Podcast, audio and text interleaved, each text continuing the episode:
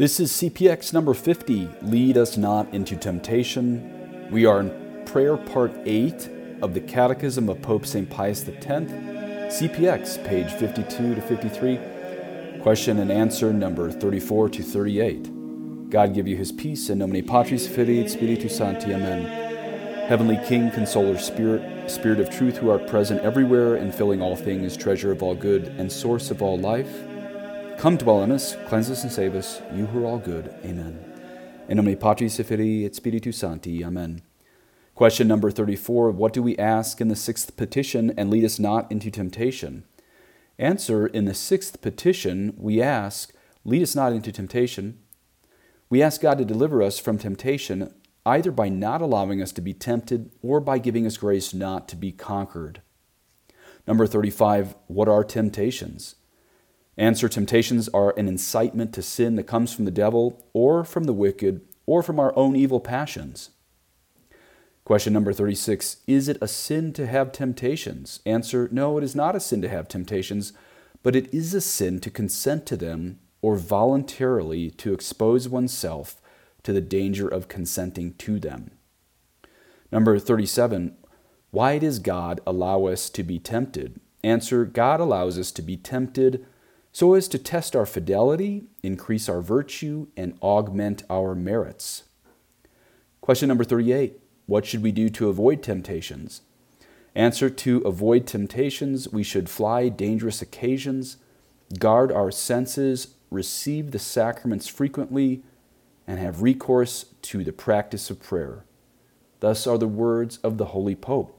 Okay, two real quick announcements. First of all, thank you to everyone putting food on my table and a roof over my head with your donations. Secondly, you can find all of these videos on BitChute. Go to Padre Peregrino, no space between Padre and Peregrino. That's BitChute, B I T C H U T E, Padre Peregrino, in case I get kicked off YouTube. And we might get these up on Rumble. As always, these are also on Apple Podcasts and all of the Android apps like CastBox. Okay, today let's look at number thirty-six. Is it a sin to have temptations? And Pope Saint Pius X answers in thirty-six again, no, it is not a sin to have temptations, but it is a sin to consent to them or voluntarily to expose oneself to the danger of consenting to them. I just started watching the extended version of Lord of the Rings Part one, and you know, about a year ago, I thought of doing a blog post on how pornography is the ring. It's this like uh, thing of power that many people who are addicted to it consider it their precious.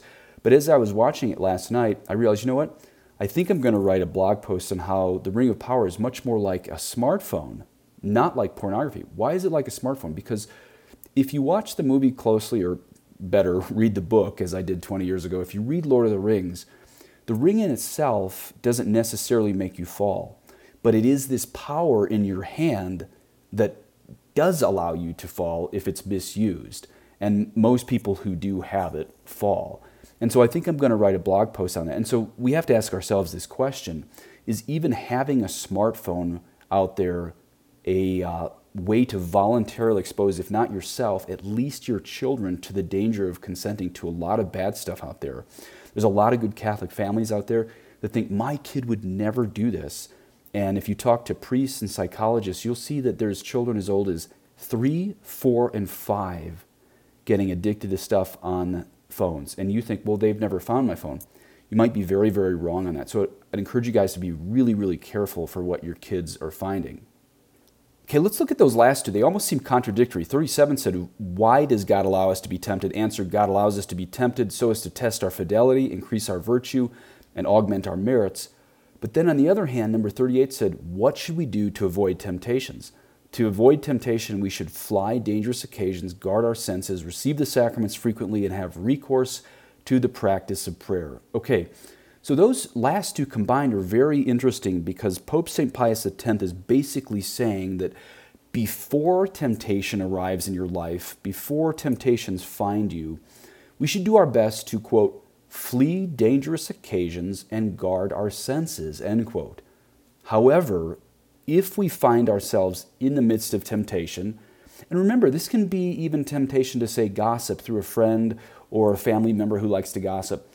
If temptation arrives, then we have to realize God has allowed this test. Why? quote, to test our fidelity, increase our virtue, and augment our merits, end quote.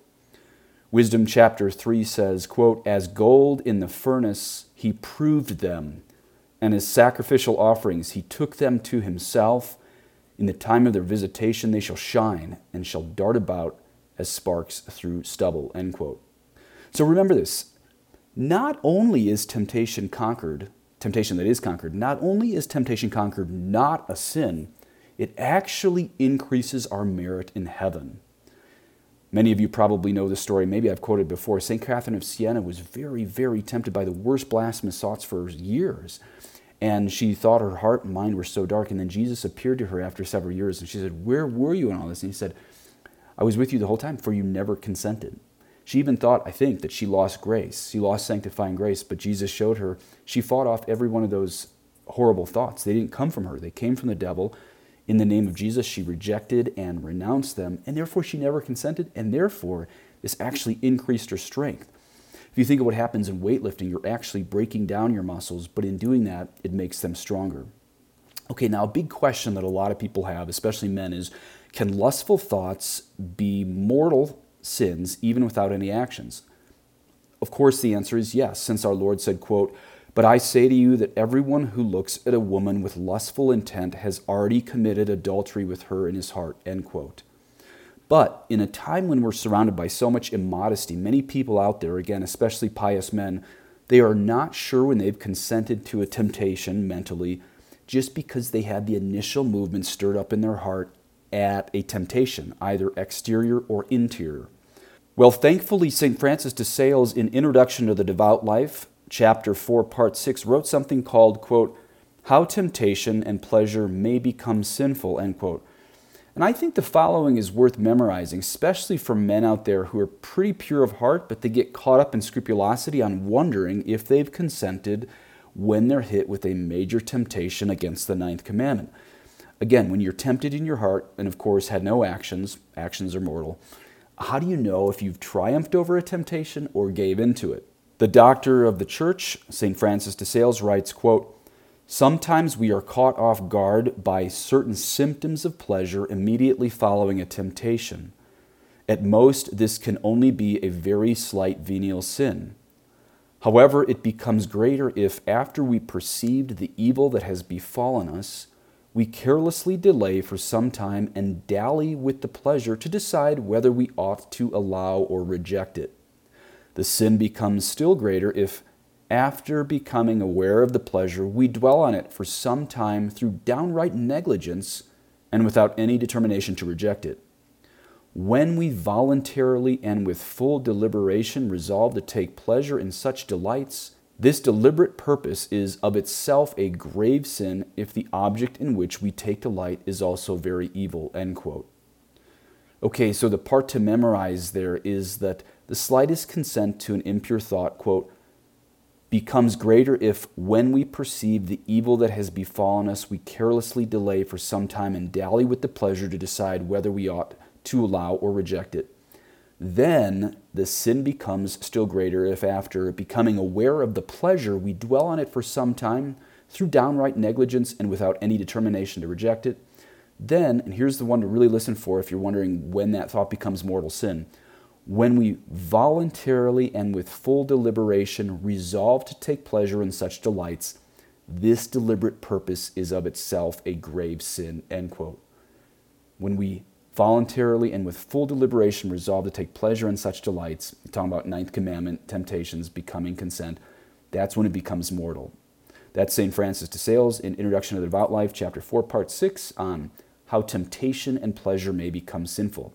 Okay, now, this is really important from what I just said. Not that we ever want to get near that edge in allowing slight temptations against the sixth and ninth commandment, as long as we don't, quote, voluntarily and with full deliberation resolve to take pleasure in such delights, end quote.